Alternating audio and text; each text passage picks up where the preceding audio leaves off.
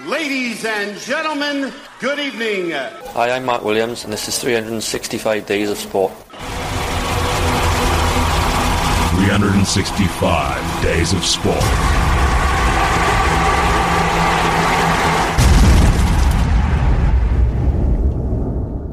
Yes, good evening and welcome to yet another edition of what is the greatest sports radio show on the planet. 365 days of sport. You're with me, Kieran Beefy Blake, officially the world's biggest sports fan. Check that out on Guinness or whilst drinking Guinness is the best way. Uh, we're very happily joined by uh, the one and only uh, Gavin Ingham. Joined us last week in substitution of Mr. Rob Bryars, who is jetting around the USA, but he's gone. Uh, what's the word? I was going to say interestingly quiet, but that's not really interesting. Uh, curiously, dubiously quiet, Happily. happily quiet. Is it time for um, for us to play a new game?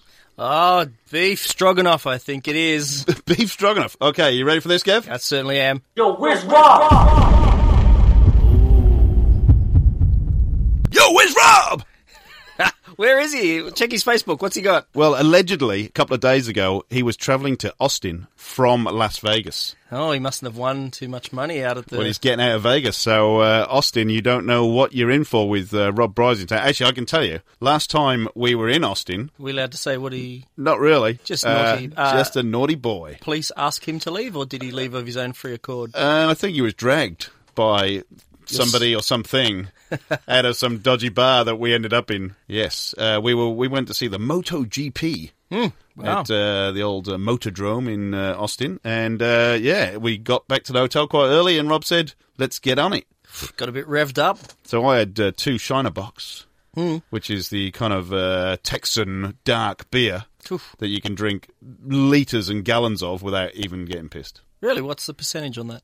Minimal. Minimal. Do you know when I lived in Texas, the local law Yeah. is if a beer was more than 3.25 or 3.5% alcohol, it gets mm. taxed as a wine. Hence why every beer is less ah. than mid strength. There you go. So you get very bloated. You go to the toilet a hell of a lot. Oof. But how's that? You get a four percent beer. What is that? Wine? Is that? It- It's taxed as a wine. so right. hence why they don't, because the tax on wine is a lot more than beer. Um, before we get going, Gav, I've got to thank uh, those Yeah. great people at Jack Links.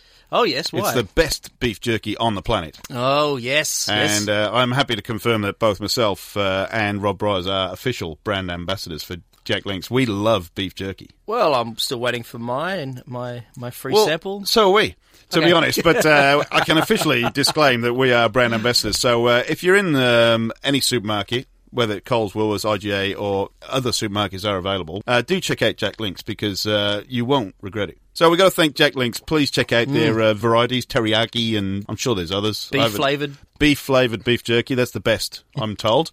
Uh, we've also got to thank those great people at Masita who make the best sportswear in Australia. They're a Dutch company, great quality, low prices. They will even throw sponsorship money at you because they want you to buy more stuff. Wonderful. Uh, community partners include Samsung, TCL, Hewlett Packard, and Make It Mine Finance. Just letting you know. You're actually wearing a shirt now. I love it.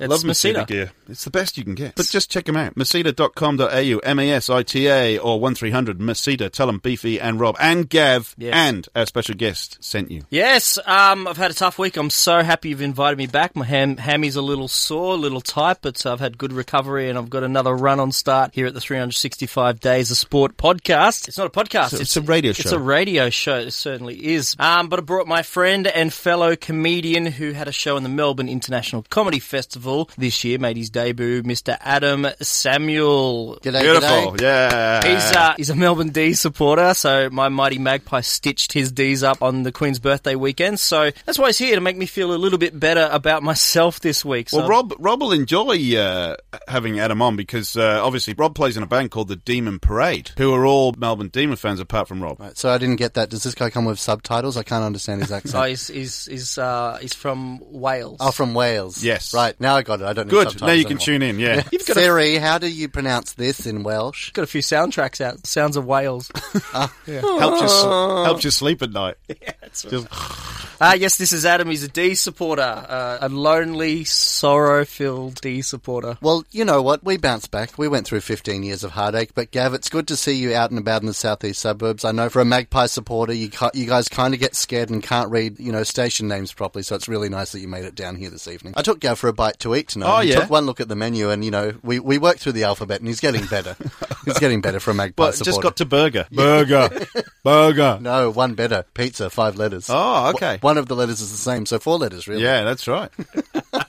It's good to be back. If you're glad that you brought a Melbourne supporter on So, I'll uh, run you over with my Range Rover and hit you with my cheese board any day, son. And On- on stab the way you to with the his snow. ski pole. Yeah, that's Yeah, right. yeah. Have we had decent weeks or not? Yeah, I've had a good week. Uh, I know, actually, a bit of a, a bit of a down week, I must admit. Uh, my mate Salads that I mentioned last week, his gout has exploded again. Oh, I feel So, sorry for I think we anyone should with gout. Get him on, on the radio in, in a in a few weeks. I didn't get selected to the to the NBA draft. Oh, didn't you? No, I, I didn't apply, but I shouldn't have to. I'm five foot eight, a towering five foot eight. Um, best years are ahead of me. I uh, it's professional sports and this win now attitude. I have won, and you might not know the statistic, but you do now. Twenty NBA championships on PlayStation Three. Wow. So I didn't get picked. That's incredible. Disappointed.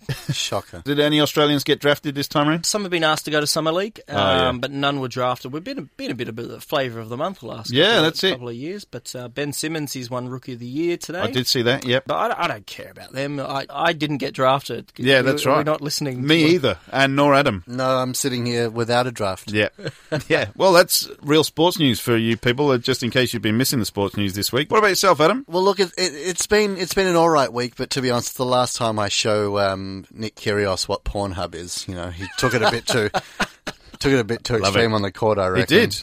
I can tell you actually, not, the headline is Naughty Nick. Nick Kyrgios caught on live TV appearing to mimic sex act. Uh, bad boy Kyrgios, friend of the show by the way, Nick Kyrgios, uh, appeared to be mimicking masturbation when a camera focused on him at the Fever Tree Championships. World number 21 shook his water bottle suggestively before squeezing some liquid out of the end. This is the best bit, allowing himself a cheeky little smile and then Sorry. taking a drink. Are you reading from tennis, or is that the is that the plot from this night's episode of Love Island? I think it's both. I think um, Fifty Shades of Grey as well. It says, uh, however, there was no happy ending for the controversial Australian in the match as he Ayo. lost 7-6, 7-6 to number one seed Marin Cilic. So is Naughty Nick the first time that headline has ever been used in relation to Nick Kyrgios? Because either that or they've never used it before or they've run out of names for Nick. Well, this was at the Queen's Club, so this is a UK newspaper report. So it's, They've um, toned it down because Her Majesty might read it. Oh, what's he done? He's Yeah. he's shaken his bottle. the uh, the Times uh, copywriters are probably struggling for uh, just to fit Nick Kyrgios news the rest is just swear words. bleep, bleep, Nick. The next headline is Guess what Nick's done today? Yeah. Where's Nick? Sorry, Rob, you've been bumped. what about Greg Norman? Did you see this? Love him. Love Greg Norman. The shark has gotten full frontal. Although, if I was his age looking like that, I'd be getting around every day like that. Well, I think he does by the sound of it. I've heard of going to the lake to look for your own balls, but he's just taken it a bit too far. he did. Um, 63. Not too bad. He does 2,000 push ups an hour or something, or a day, or so just to keep fit and squats and all sorts of rubbish like that. Uh, in all honesty, I do hope I'm looking as good as that at 63 because I've never looked that good ever. Even as a professional sportsman, I never looked that good. and that's why you're still not drafted to the NBA. Ah, that's Beefy. the problem. Yeah. Maybe Nick and the Great White could get together and share off some sexual moves naked. Maybe. Or maybe not. you I think but Nick's not a, not afraid of getting the shirt off though either because he loves himself a bit too much. yeah, yeah. I think you're right, though. I think that could be a good combination because I believe Nick Kyrgios is still looking for a coach. Has Nick Kyrgios actually done? Is that an honest question? I'm not paying him. Has he done? Has he achieved much in his career? But he's world number 21, so yeah. He's not quite taking a piss as much as our uh, another friend of the show, Bernie Tomic, who uh, just does nothing, just turns up just to get paid. Yeah. So was the shark aware of photos being taken? Or he's just he was just Robert. Was he just Robert Allenby style laying in the middle of a golf course naked? And then they've started taking photos, and he's, oh, this is intentional. Yeah, no, it was for the uh, ESPN's The Body Issue, Oh, okay. uh, where they do take uh, photos of sports people in the nude. oh, and it's a link up to Shark Week. See, I thought it was I thought it was something completely different because we all know that the Shark is good friends with the Trump, and I thought that it was just a bunch of media reporters camping at one of Trump's golf courses, waiting to see will Trump play golf today or save the world. And oh, wait a minute, Greg He- Norman's here. Yeah, He's relevant again. it only took him 120 years, but he's back in the papers. Well, if you remember, when he married Chris Evert Lloyd. Chris Evert, as we should have called her, I suppose, they did the naked honeymoon photo shoot. Hmm. Etched in my memory. Has he put his clothes back on since? I don't think so. oh my god. He's Yeah. just free balling around He is Florida. just I don't free-balling. need to wear clothes. um, you've been keeping up with the World Cup? Yes. What World Cup? Absolutely. Uh, what about this? England fan goes all the way to Russia, only to realise he's forgotten his tickets. Every fan's worst nightmare. We all imagine it. You're looking forward to a massive event. You've bought your tickets. Then the time comes and you travel to the airport, arrive, make your merry way to the event in question. You arrive at the entrance, check your pockets for the ticket, and no, surely not. It's not there. You've left your tickets at home. Well, this is a generally a bad dream for most people. It's unfortunately happened to one England fan who travelled 3,000 kilometres to Russia before realising he had left his tickets at home. The unlucky supporter was Douglas Morton from Bristol, whose story was brought to light by ITV producer Dan Howells. The two met Morton revealed that he believes he left his ticket in a drawer at home before travelling out to watch England face Panama in Volgograd. Um, Howells did put out an appeal to find a ticket for Morton ahead of the game, asking supporters if they had a spare and they could help out. Amazingly, the appeal actually worked, with Howells successfully tracking down a ticket for him. However, at the time of writing, Morton's whereabouts in Russia remained unknown. Uh, Howells tweeted out, Douglas update! The lads from at Sport Options have found him a ticket, but now we can't find him. If anyone spots him, tell him I've left a message at his hotel reception. So let's hope he got the tickets and uh, got to the game. That's uh, what, can't get in through modern technology. What's going on? It's Russia. Yeah, they still have the six ply, you know, flight tickets that they give you, where they, they stamp seven copies, rip off one, and they go, "There you go, sir." Is this the same kid that a couple of years ago there was a similar story? A kid from Bristol. He wanted to go on a holiday for a couple of weeks during summer uh, to come out to Melbourne, Australia, and he bought he bought a ticket for Melbourne, but he ended up buying it for Melbourne, Florida. Florida. Yeah, yeah. Is this the same kid? I think No. so. Um, I think, I think you might be on the money. Um, talking of Russia, Burger King Russia apologised for impregnated by World Cup player campaign. What? The Russian arm of Burger King has apologised and withdrawn a campaign which would have rewarded women 3 million rubles, which is about 40,000 euros, and free whoppers for life if they got pregnant with a World Cup player's baby. Oh. The promotion was quickly shelved by Burger King, not surprisingly, who released a statement to apologise for the insensitive campaign. In Russia? Insensitive? Come on! Oh, VAR got involved had to.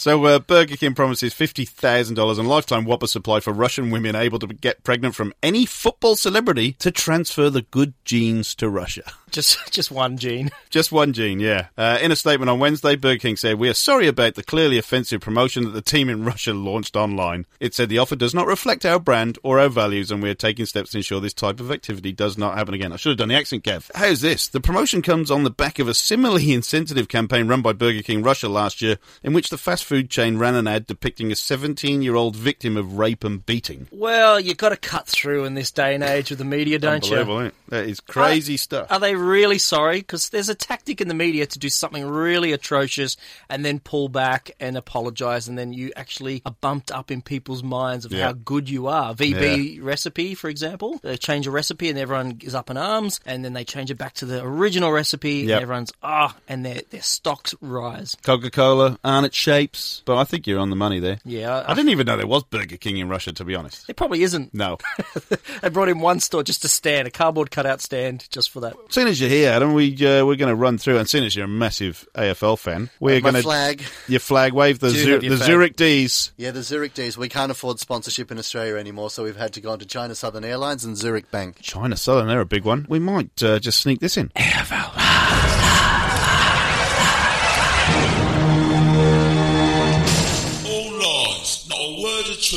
Don't know if you guys are aware. Big news in the AFL this week. So the AFL women's have started already, and of course we have the AFL M's as people are stupidly calling it for the men's.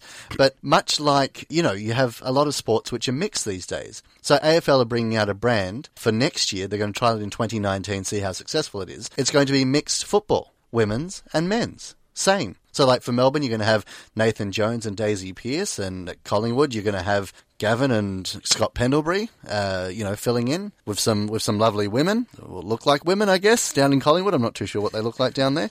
I think it's going to be popular. Mixed AFL rounds, What are they going to call it? AFL X and Y's.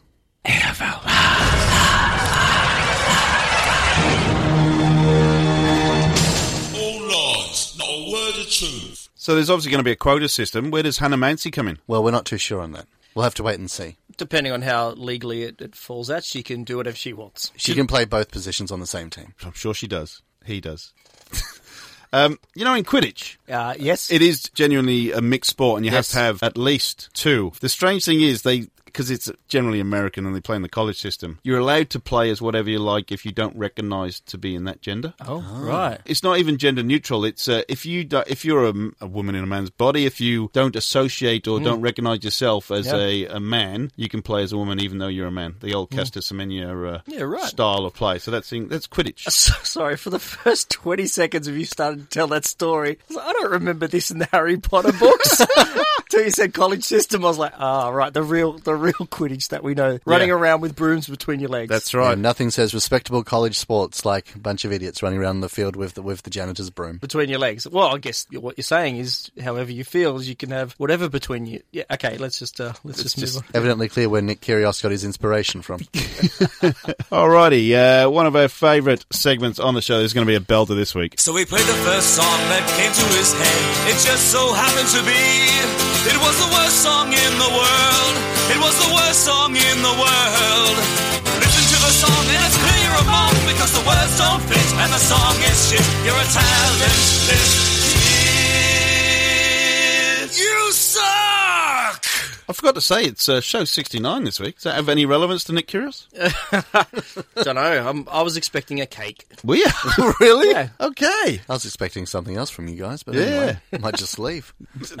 Before I go into the real worst song in the world for this Yeah. week, I have to highlight this. England played against New Zealand this week, rugby league, in, of all places, Denver. Co- Colorado in the US. That rugby league hotbed. Denver, Colorado in the US, yeah. Right. Mile High City. Right. The highest stadium on earth, by the way. Yeah, right. It is, I'll tell you that. And that's just the people. And that, yes, it is because it's vaguely legal over there. I'm going to play the New Zealand national anthem because it's hilarious. I'll just remind you about this one that uh, we actually did a top 10 worst anthem renditions a couple of months ago. Mm-hmm. Uh, and this is our number one. What so proudly we I think she was in Denver as well by the sound of it. at the God bless Julie Bishop. twilight's last gleaming. Whose bright See? I can actually understand this. I can't understand Beefy, but I can understand this. Gee. The people laughing in the background get me. Yeah. I think it was the NBA players. I think this is the All Star game, was it? No, this is at a uh, demolition derby. Oh, I thought it was Fergie for the NBA. Fergie, if you're listening, I'm I'm sorry. Um, oh, She's still going. You sure it's not NASCAR? It's close to NASCAR. can you get sent off in NASCAR? Because she should be sent off. She's already got three yellow cards, and that's not even legal in football. So, so that was um, some girl that was drunk doing the national anthem. She thought she did it quite well, apparently. But um, this actually rivaled it. This is the uh, Crystal Collins, I think she's called. This is the New Zealand national anthem. Why they got an American to do a Maori national What? anthem? I, I really like the New Zealand national. I like Yeah. it better than the Australian. Musically, I, I Yeah, yeah. think it's amazing. I don't know if I want to hear this. I'm pretty sure it's political correctness gone mad.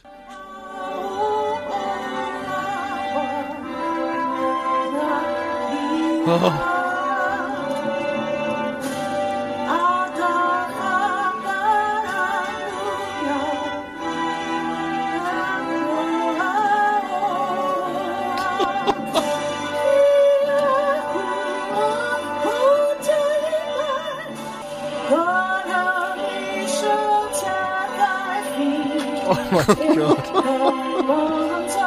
Does she not know that it is just God Save the Queen? She could have sung it in English if she wasn't confident.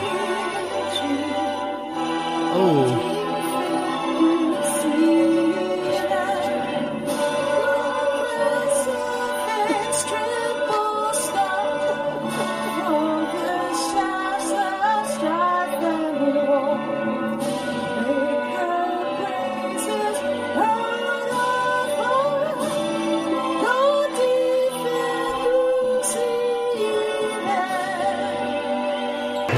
have to just about go down as the worst rendition I've ever heard of the New Zealand national anthem at a sporting event.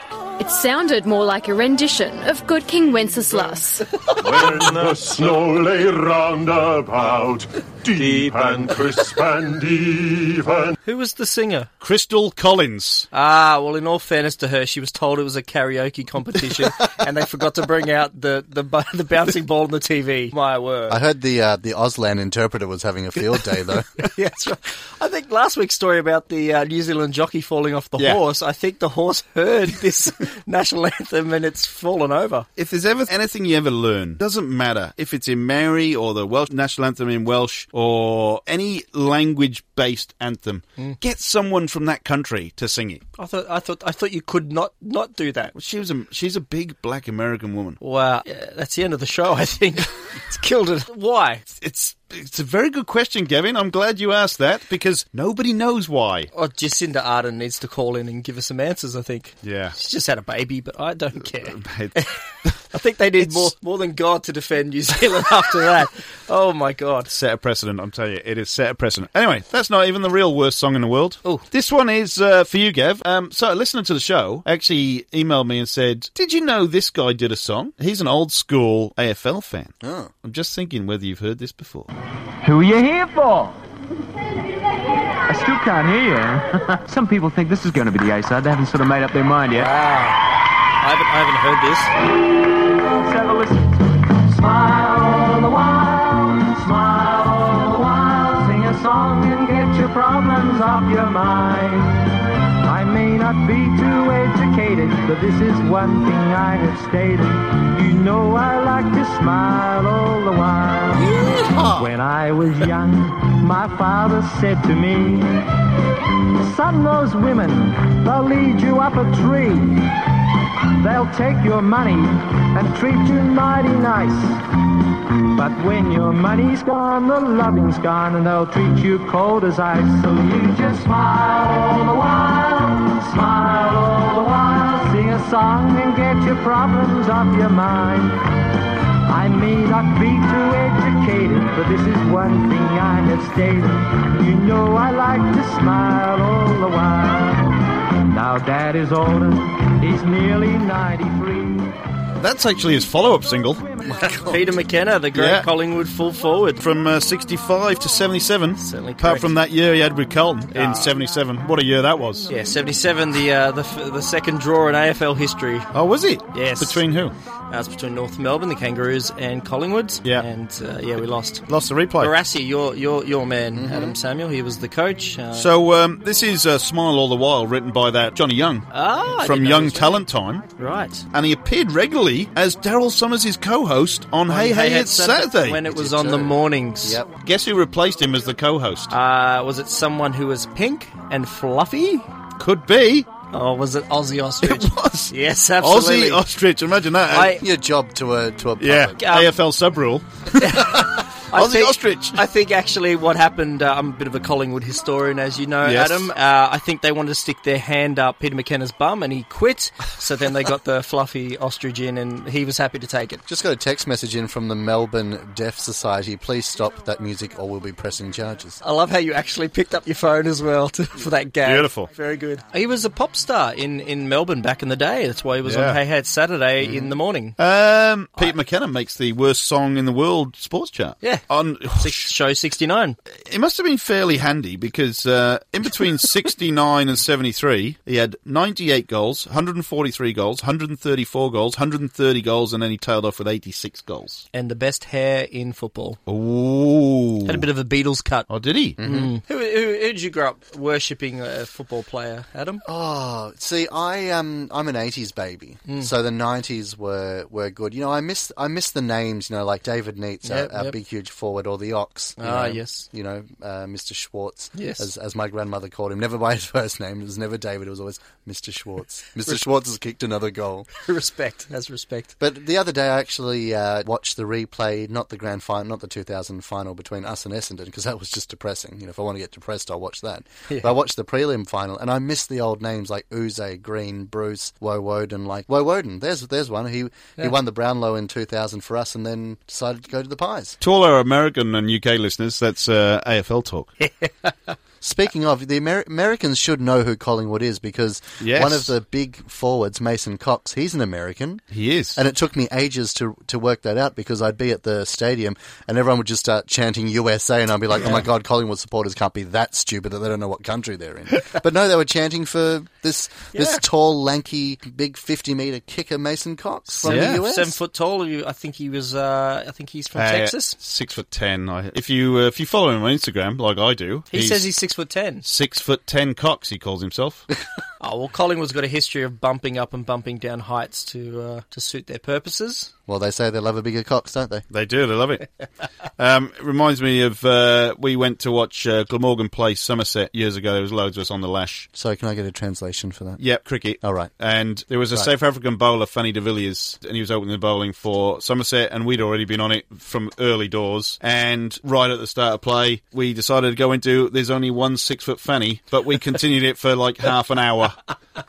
And he, he was just giggling the whole time, and we were, there was only about fifty people in the crowd, and all you could hear was, "There's only one six foot Fanny, one six foot Fanny," and it just kept going And did it and get going. slower and quieter? and then someone would uh, bolster the Oh, troops it's and hilarious. get louder. If they're Very drinking, funny. it would have become a bit like, uh, you know, Miss What's her name singing the New Zealand anthem. In- Oh, incoherent at Oh, one stage. Crystal, Crystal Collins. Anyway, uh, while you're here, Gav, you might as well do this. Gentlemen, here's tonight's top ten.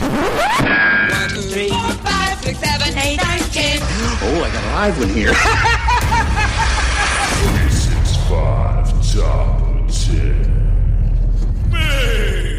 Yes, well, in honour of Rob's sabbatical in the USA, having the best time, uh, Rob's from New Zealand, so why uh, do something else other than the Trevor Chappell bending the rules top 10? So this is about teams or people that have bent the rules to become winners or, you know, successfully or not successfully. So it's a bit of a cheating thing, but it's some more obscure, obscure ones that we've chosen. It's also in honour of um, recently overnight in a bar in New York, um, Australian of the Year candidate for next year, uh, Mr. Steve Smith, the former Australian. Australian of the Year, love it. Yeah, I would not be surprised if that happens. Uh, he was uh, he was having a well deserved break overseas, photoed in a bar in New York having a drink. It's and it's a well deserved holiday after being forced to fake cry for minutes. On national television after what happened a, a few months ago. Um, so it's what happened, Gav? A couple of months ago. um, I think he was very competitive and tried to inspire the rest of his team to. I'm running out of words here. Yeah. You're gonna have to. I can't. Basically, the person in charge of Australian cricket, this is for all American and uh, other non Commonwealth based listeners, the captain of the Australian cricket team, who is in effect more powerful than the Prime Minister of the country, Hmm. Uh, got caught inspiring his players to actually get sandpaper out on the field to sandpaper the ball and change the condition of the ball. Highly illegal. Highly illegal. Almost like in society as well. The police will get you. Uh, yeah, I couldn't lie, so I was trying to glamorize. I know you were trying to uh, Yeah. kind of smooth over the Yeah. rough, so to speak. I ran out of sandpaper for that for Yeah. that comment. Yeah, so it's a little bit in honor of him. So, um, you Americans, I hope you're taking good care of him Well, over there. Steve Smith has uh, sought solace in a New Mm. York bar by himself. Oh, he was on his which phone. apparently is news. Oh, that's right. Well, I think he was on Tinder, so let's wish Yeah. him wish him all the Well, luck. his girlfriend is in Italy studying or doing something, so um, yeah, it could well have been. Yeah, good luck. Good luck. Hi, Steve. If you if you're Yes, listening. well, he's a big fan of the show Um, or is until that- we started taking the piss out of him. Yeah. Adams Adams grandma calls him Mr. Smith. Yes. Um, so yeah, there's a history of cheats in sport, and, and we love them. And, And they're hate them. generally Australians. Oh, we hopefully we Yeah, teach, we hope teach so. them, Yeah. Yeah. Yeah. So they're hell bent on uh, breaking the rules, coming out on top. So we got the Ben Johnsons, the Marion Jones. World Cup wise, since that's a that's a hot topic at the moment, is uh, Thierry Henry's uh, handball on France, 2009. Diego Maradona, 1986 Hand World of Cup. God, yep. That's right. A little uh, with the head of Maradona and uh, a little with the hand of God is the quote. And by the way, have you been seeing pictures of Diego Maradona at the World Cup? No. Uh, watching Argentina, he's very twitchy in the Ooh. box. He's very portly as well. Oh, he has been for a while. yes. That's what happens when you stop running. Yeah, yeah. and he, he rubs his nose an awful lot. Oh. Yeah. I hear he's been spending a lot of time in Colombia these days. He's an ambassador to the Escobars. Oh, Ah, right, okay. that makes sense. Uh, yeah, this might be our last show that we ever do. Bring it on. so, some honourable mentions for the top 10 this week. We've got Tom Brady and the New England Patriots in the NFL, the Deflate Gate 2007, the NASCAR racer Michael Waltrip, who tainted his fuel tank um, Oh. and to try and spark up the fuel, but it did the opposite effect, didn't work. And he came out and said, uh, You can't be skeptical of Toyota. You have to blame me. So he took the fall. Good on, Michael. I was going, I was thinking, how can you cheat? You're just making left turns. What did someone make a right? And everyone, You can't do that. Or in, um, what is it, Talladega Nights, where uh, Borat and they actually run. and uh, also 2009 in, in the boxing world, which is is is replete with honourable sportsmanship, the, the Mm. sport of boxing. Um, Shane Mosley was taking on Antonio Margarito, and uh, Mosley's corner noticed that something was unusual on Margarito's wraps, the bandages under his gloves, um, and they made a protest. An investigation was revealed that uh, Margarito had plaster of Paris Yeah. on his on, on, On the his wraps, bandages, yeah. which, uh, for those of you don't know, it hardens when it gets wet, effectively turning his gloves into blunt force Yeah. instruments. But he still lost, didn't he? Yeah. Shane Mosley still beat him. Yeah. Oh, who kn- he could have been. He could have taken his daughter beforehand to, to the Plaster Fun House, you know, for a bit of paint and making stuff. Boxing is a clean sport, no Absolutely. doubt. So here is number 10. We're taking you to the sport of tug of war. I take you, two gentlemen, to Oh, it. 1908. That's the London Olympics. yeah, the London Olympics. How many teams do you reckon were competing? Three, I think, it? Very good beef stroganoff. Uh, it was the UK, Sweden, and the US of A. There were three teams competing in the tug of war uh, event. You'd think it would be all three of those countries. Did no, they get a triangular rope? I don't know about that. um, but uh, the three teams that were competing were all from the UK, being the Ah. Lon- London Olympics, and they're all UK police squads. So the Liverpool police team competed in their service boots, and they won easily some of their events because um, it was reported of their enormously heavy boots. Wow. They were putting things in their boots, supposedly. The USA protested, it was thrown out, and they did some winning. Love it. Um, number nine, we're going to a pentathlete, uh, the 1976 Montreal Games. Russia's Boris, and I'm really sorry, Mr. Putin, if you're listening and I get this incorrect, Boris Onyshenko. Onyshenko. He won gold with his team in the previous Olympics 1972 and decided that he liked winning so much that he was going to do it again four years later. So to guarantee it, he uh, decided to just straight up cheat. So what he did during the fencing is he rigged his epee, sword for you Americans, um, so that all he needed to do was get relatively close to the scoring area on his Oh. opponent. He flicked a switch on his on his sword, um, and that would register. It would send an electric shock, register a hit, giving him a point. Um, so the Brits were were suspicious, um, and Boris was found out, and he said he did it because of the political pressure for the Soviet uh, Yeah. Union to win gold.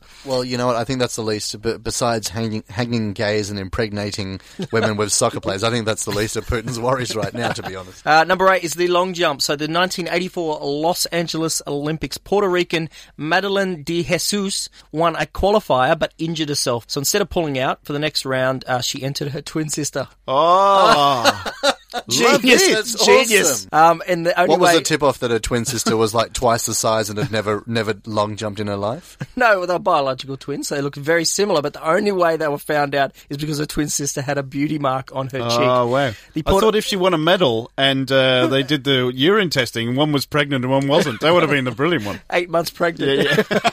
Yeah, um, the Puerto Rican coach was told about the plan, but uh, he didn't think they would go through with it.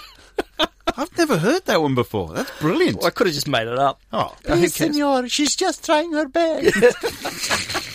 Talk to my sister. We're going back to pentathlete for number seven, and this is a bit of a sad one. Uh, the Swedish pentathlete, Mr. Hans Gunnar Liljenwall. I went to IKEA today, so I know how to say Yeah. that. Um, Liljenwall competed in three different Olympics 1964, 68, and in 1972. But in 1968, the Swedish team took home the bronze medal. But now that bronze medal has been scratched from the Oh. records book. Records, records. I'm drunk myself. Yep. Uh, the record books because of Mr. Liljenwall. Because 1968, he was found as a drug cheat, not as a traditional drug teat, a treat, teat, milk. Drug cheat. Um, that was a traditional drug Popular in. Russia. Yeah. Um, no performance enhancing drugs. He was so nervous before his bronze medal match that he downed two beers to calm the nerves. And so, you know, of course, because shooting and alcohol always a good good combo, in, uh, in especially when you're a bit nervous. So he won the bronze, um, but it was the first time they were testing drugs in Olympic Games, and alcohol was on the banned list. So Hans was disqualified. Clever Hans was he not? Number six, we're going to rugby. Now, Beefy, um, you might know this one. This is uh, in 2009. Uh, the English rugby team Harlequins, who is currently captained by former Wallaby captain James Horwill. The team used blood tablets. Do you Yeah. know this? Yeah, blood, blood tablets to fake an injury in order to substitute a player out that could only leave if he was injured. Um, and this was during the Heineken Cup. So the player Tom Williams was suspended for four months, and the team was uh, fined two hundred sixty thousand pounds. Uh, try and conversion. Number five, we've got the Boston Marathon.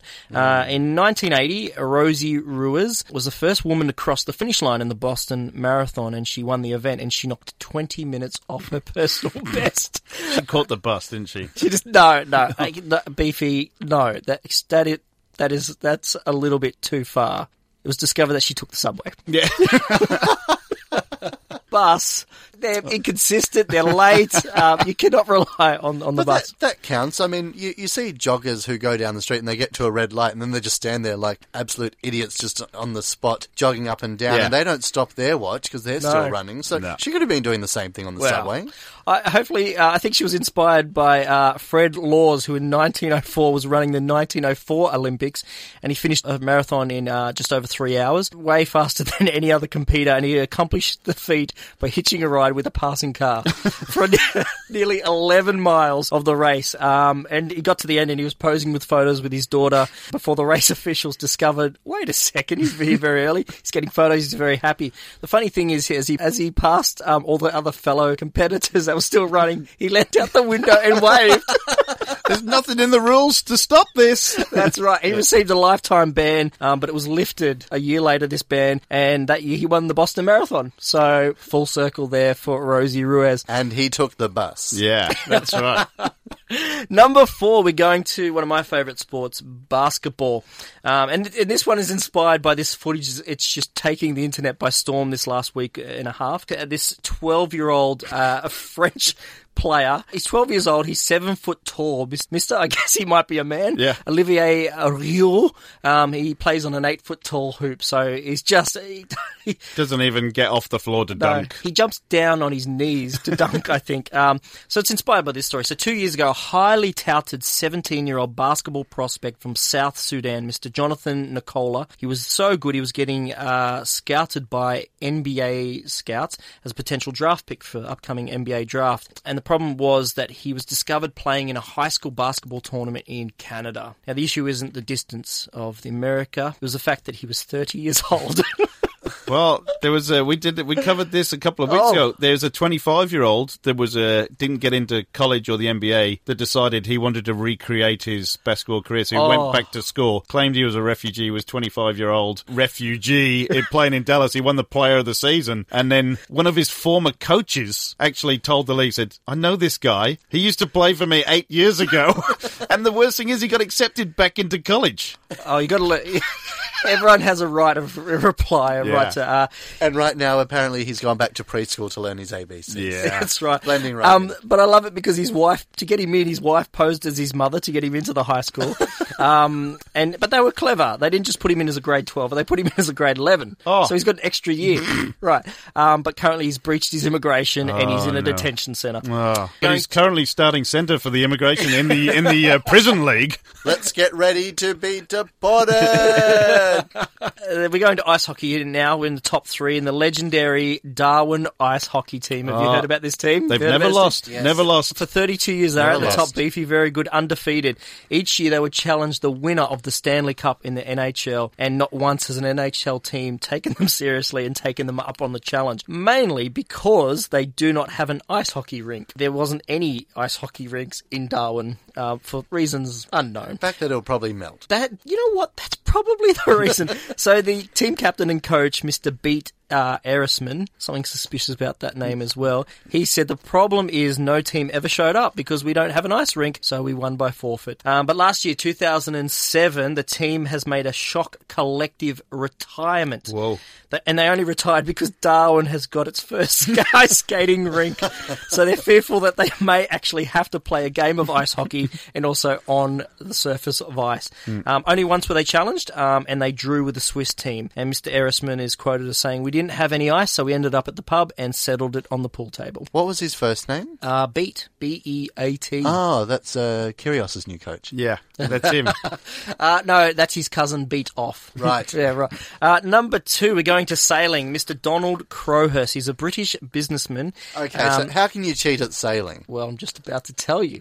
Um, he entered the 1968 Sunday Times Golden Globe race. It's a single hand around the world yacht race. And uh, he decided to enter this race uh, so that he could promote his other businesses. But he was a, a serious amateur and had absolutely zilch sailing experience. so as the race went on, Crowhurst uh, used radio reports to tell feedback where he was. Oh my God, how good does Australia look? Oh my God. all, all the uh, landmarks or watermarks uh, of a trip around our planet. But not far into the race, he felt a bit uh, overwhelmed, so he just uh, docked into a nice little South Pacific dock and rested there, and uh, still reported his uh, he's leading the race. So the um the actual leader of the race, Mr. Nigel Tetley, was so disappointed. He was the favourite to win. He decided, oh, I'm just going to give up. So he docked into uh, a, a dock and, and decided to call it quits. But so happened to be in the I don't know South Pacific in the very same dock as what Mr. Donald Crowhurst was, and so that's how Mr. Donald Crowhurst got found out. And number one, in honour of my nephew, he's 21 years old. I like to make these personal, Adam. He's 24 years old. He's just moved to Melbourne. I've been brainwashing him to become a Collingwood supporter. Hopefully he hasn't listened. No, I'll send this to him, and, and in, in case he's deciding to leave the Collingwood um, fold, this is a warning, a Russian warning. Um, so he lives, he actually lives near the Collingwood football ground training precinct, and he saw there's Ah. a touch football version of Aussie rules, and Collingwood has a team. So he's got he's got it in his head that he can play for the mighty Magpies. Whoa. Totally to impress me. So he sends off his application to join, and he gets this response: Dear Gavin's nephew, unfortunately, your request to register for the Victorian Wheelchair Football League has been denied. This may be due to not meeting all the required registration criteria. Edit, namely because he's not restricted to a wheelchair. Um, so, frankly, he's uninvited to Christmas um, for cheating. So, in honour of him, the number one spot of, of the Trevor Chappell, Rob Bryers, G'day Bro top 10 is the Spanish basketball team in the 2000 Sydney Paralympics. Paralympics, yes. In the intellectually disabled category. Do you know this story, Adam? I do. I was I was there not for that game, but I was there to watch ID basketball the day before. All right, ID basketball. That's the Intellectually abbreviation. Ah, disabled right. basketball. Yeah. So um, the Spanish team dominated the competition, Mhm. but they uh, had fully abled athletes. Take note, uh, Gavin's nephew. This story's for you. so during the first match of the tournament, uh, they're leading China by 30 points. The coach said, "Lads, uh, this is obviously in my best Spanish accent, and I'm, this is being translated. Lads, move down a gear, or they'll find out you're not disabled." Olay. So they went on to beat Russia in the final, and they were only found out because when they got the photos on the podium of the medals, they were all standing. yeah. well, uh, or intellectually disabled. Those photos went back to the people in Spain, and many people there said they recognised the players from local leagues and reported them. And so, how they got into the team is uh, and qualified for the tournament was easy because the requirement was that players need to score seventy or below on an IQ test. Oh, yeah. So they actually drafted into the team two actual intellectually disabled men, and they did the test. But Spain, um, Spain scored 107 mo- uh, medals in that Paralympics, third behind Australia and Britain. So I'll let you Hmm. listeners be the judge of how they got those 107 Oh, well. medals. Good Well done. research, Gav. Well done. No Loved worries. it. That's educational. Gee, we got through some sport tonight. I don't know what's going on. It's absolutely ridiculous. Well. Rob's been holding you back. That's right. He doesn't do research. I thought this this show was just about sponsorship and you know fart jokes and, Uh, and Bit Russia. hung- been going for a while. I'm a little bit hungry. Is it? What could I have that would be a snack? Oh, it's good for you. Full of protein. What? Jack Links, beef jerky. Oh, It's the best a man can get. Wonderful. Anyway, we're uh, got time for this. You take the good, you take the bad, you take them both, and there you have the facts of life. The facts of life there's a time you gotta go and show you grow, and now you know about the facts of life, the facts of life. When the world never seems. Facts of lifetime. Now, when we did 365 days of sport, myself and Rob ended up mm. in deepest, darkest Yorkshire. We found this sport called VX, right? Mm. Now, the guys that run VX basically embraced what we were doing, and they actually said there's no real matches or tournaments on right now. okay. So I'll tell you what I'll do. I'm just going to start a tournament in your honour. So while you're here, you can watch the best guys in the world that play VX basically fight it out against each other, and they'll win a trophy. And we went, Really? You do that for us? So this is a very special. We're Oh. edition 69 of um, 365 Days of Sport Radio Show. And I thought we'll ring Paul Hildreth, who, who runs VX Yeah. worldwide, and I, we'll get him on the phone and get him to tell us all about it because the 365 Days of Sport Invitational Challenge Trophy for VX is tomorrow night Oh. in Yorkshire, the third annual. It's one of the major trophies of the VX calendar now. The, the, the Oh. top guys in the world want to play for this trophy. It's like the biggest thing you can win. My God, is this on ESPN? It's live, live on the on the Odd Show.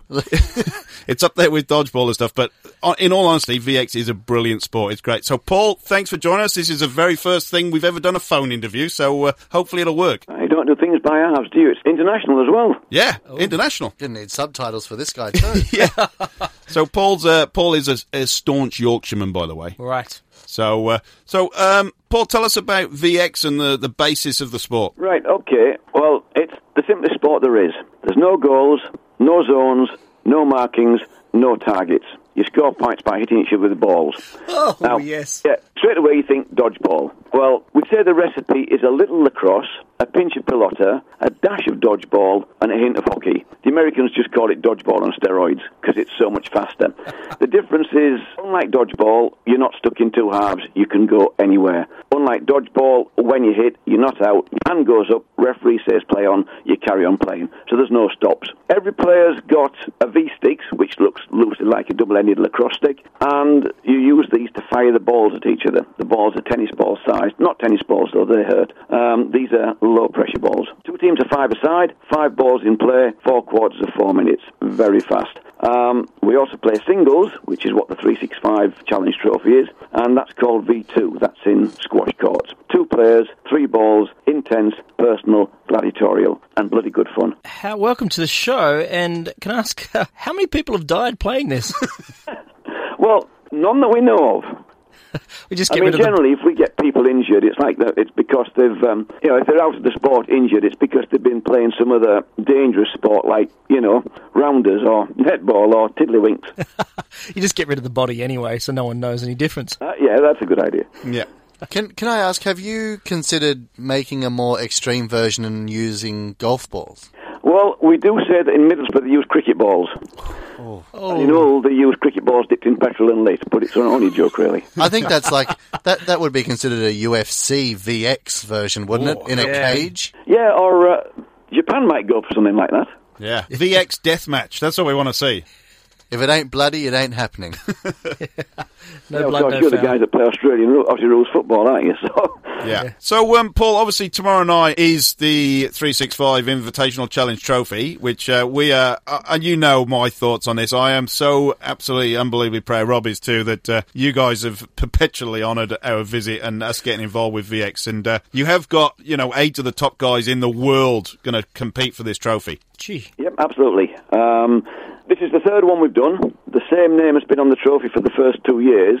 So the other guys are hoping to uh, to change that tomorrow. Who's your Who's your top pick? Which country is going to take it out? Uh, tomorrow they're all British. Oh, okay. So, So- which uh, which, which county is going to take it out? Do you think uh, Do you think the East Enders have a chance? Uh, no, it's going to be Yorkshire. The, the Yorkshire gonna be puddings are gonna Yorkshire puddings are gonna take it out. Absolutely, yeah. Um, unfortunately, uh, well, I don't say unfortunately, um, it's an all-male lineup this year. Oh, bugger. I, I, don't say unfortunately, it's just one of those things because even though it's a gender-neutral sport and the lads and lasses play on a totally equal footing, there are no rules or ratios. you know, we can have all male, all female, or any mix, and it just happens that this year it is all male. It So- wasn't last year. so I'm male- sure it won't be next year. Males and females will compete on the same court, the same field at the very same time. Oh yeah, it's Oh, uh, wow. right from a pri- right from a primary school taster session to a singles World Cup final. It can be it is males and females playing on totally equal footing. Uh, we had a, a knockout festival just last week, and in the very last match, it was my team against a team from York. And for the final quarter, I came off and Patrick turned off, and then we realised that all our lineup on court was just all the girls. There was five girls on, and then we looked at York, and there were five blokes. Even though they had females in the squ- in the on-day squad, it was five blokes. So it ended up in that last quarter, five girls against five blokes. And my team went into that last quarter 31 points down. And in those five minutes, the lasses turned it round to lose by only four points. Hell of a wow. performance. Wow. See that, Gav? Uh, this VX sounds like two of your favourite pastimes: competitive sport and your balls hitting women in the face. I'll, I'll have you know I've got. s- I'll have you know Never got, thought of that. But what did strike me is when Beaver came on and said, This is episode 69. I thought, yeah, that's my favourite number. But uh, Well, I have to say I've got I've got Scottish heritage, so it's a kilt. Oh, sorry. Yeah. Right. Look, Paul, we wish you all the best for the uh, 365 tomorrow night. It's, uh, like I say, it's one of the major trophies that uh, the the guys and the girls compete for in the uh, VX year. We we have to say the VX World Cup is going to Hong Kong as well. So uh, we, myself and Rob will be hoping to uh, get across. It's India this year. India this year. Is it Hong Kong the year after? No, 2020. Hong Oh, Kong's in 2020. There you go. Oh, I've got a long time to It's build like up. you, you and Rob are going to be sitting in a hotel in Hong Kong, going, "What's happening?" Where is everyone? everyone? will be in India. Everyone's eating curry. yeah, the Hong Kong players will be in India. Yes. So um, we are incredibly honoured that you guys have uh, perpetually honoured uh, our visit and our kind of support, and we are so glad that you guys support what uh, myself and Rob do, and uh, bringing these minority sports to a public that demands new and exciting things. And uh, like I said, we wish you the best of luck, and uh, we will forever continue to keep in touch. And like I said, hopefully it's going to be before 2020 in Hong Kong. We will get back to our event, and uh, you never know, we might even uh, throw some balls at people's heads again, like we've talked about already. Uh, yeah, good stuff. And, you know, the kids in that primary school still, still talk about you guys. yes, myself and Rob actually did a primary school visit and we Oh. played against the kids and I smashed them. I tell you what, those eight year olds did not know what had hit them. Uh, they still talk about it. Brilliant. Can I, can I suggest that for the best player of the comp, you give them the beefy trophy, and for the worst player of the comp, you give them the Rob Bryers trophy. The Memorial Award. All right, Paul. Well, thanks for that. I will talk to you very soon. We will catch up. We will broadcast the results of the trophy on uh, show 70. We can't quite make it as rude as that, but I'm sure we can make someone out of a 70. All right. Well, that's with one person watching, isn't it? I'm used to that. All right, mate. We will talk to you very soon. All the best for tomorrow night. Uh, cheers, fellas. Watch out for the scores on Facebook. Well, thanks for that. I will talk to you very soon. We might wrap this up. I'll just do, we might do this very, very quickly. of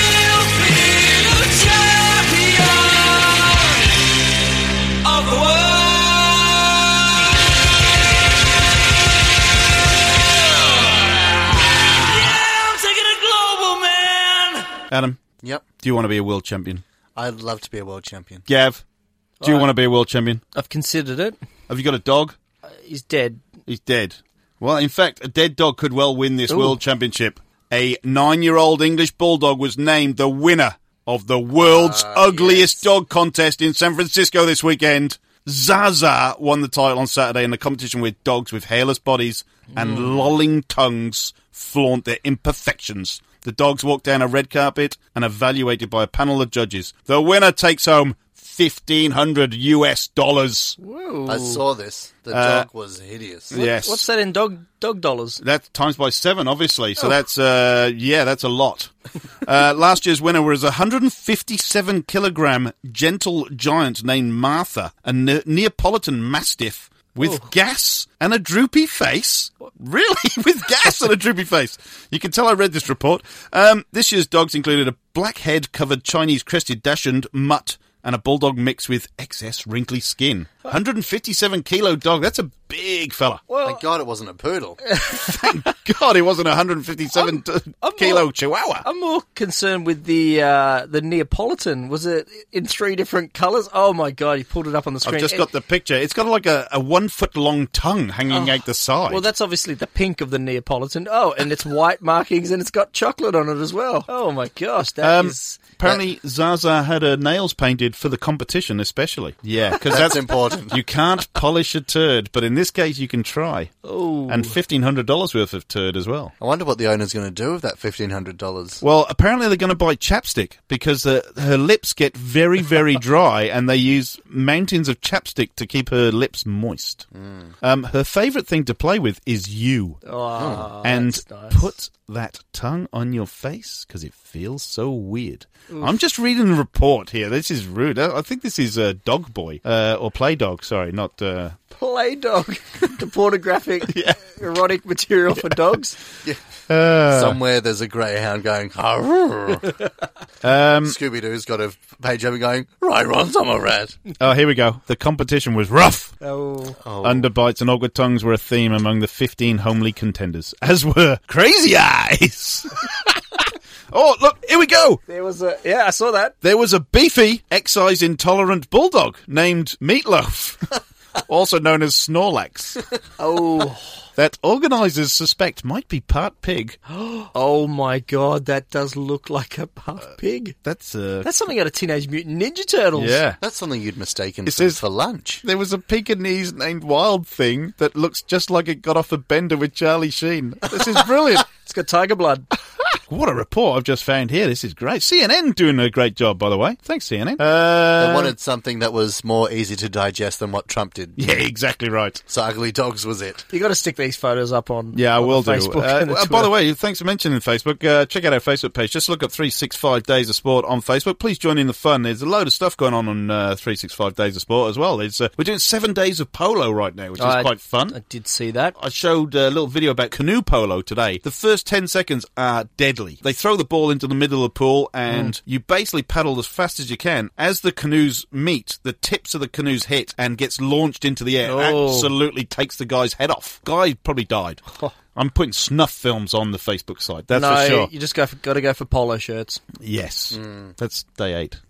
so yeah, that's uh, what a show. This is we've flown through today, and all of a sudden we're at the end. We've got to thank Jack Links, the best beef jerky in the world. Mm-hmm.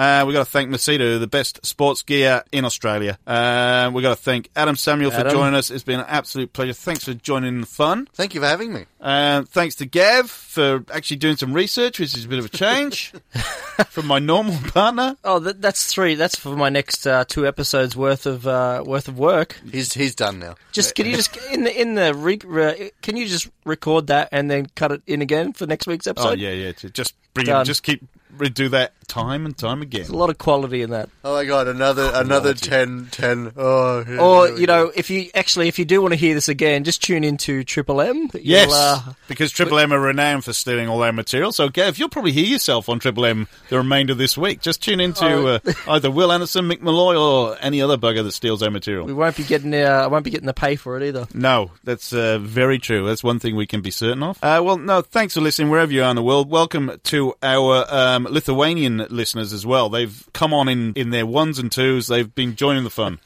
What's, So- what's hello in Lithuanian? Uh, well, they live in Vilnius. Okay. That's about it. But uh, we have uh, some new Lithuanian listeners, which I'm glad you've joined in the fun because uh, without you, we wouldn't even bother doing it. Hmm, exactly. basketball is very big in Lithuania. It is. And you've got to Hmm. be very big in Lithuania to play basketball. Hey. Well, that's all for this edition of 365 Days of Sport. Woo! As Rob Bryers would say, well, check you next week, bro. it's close enough.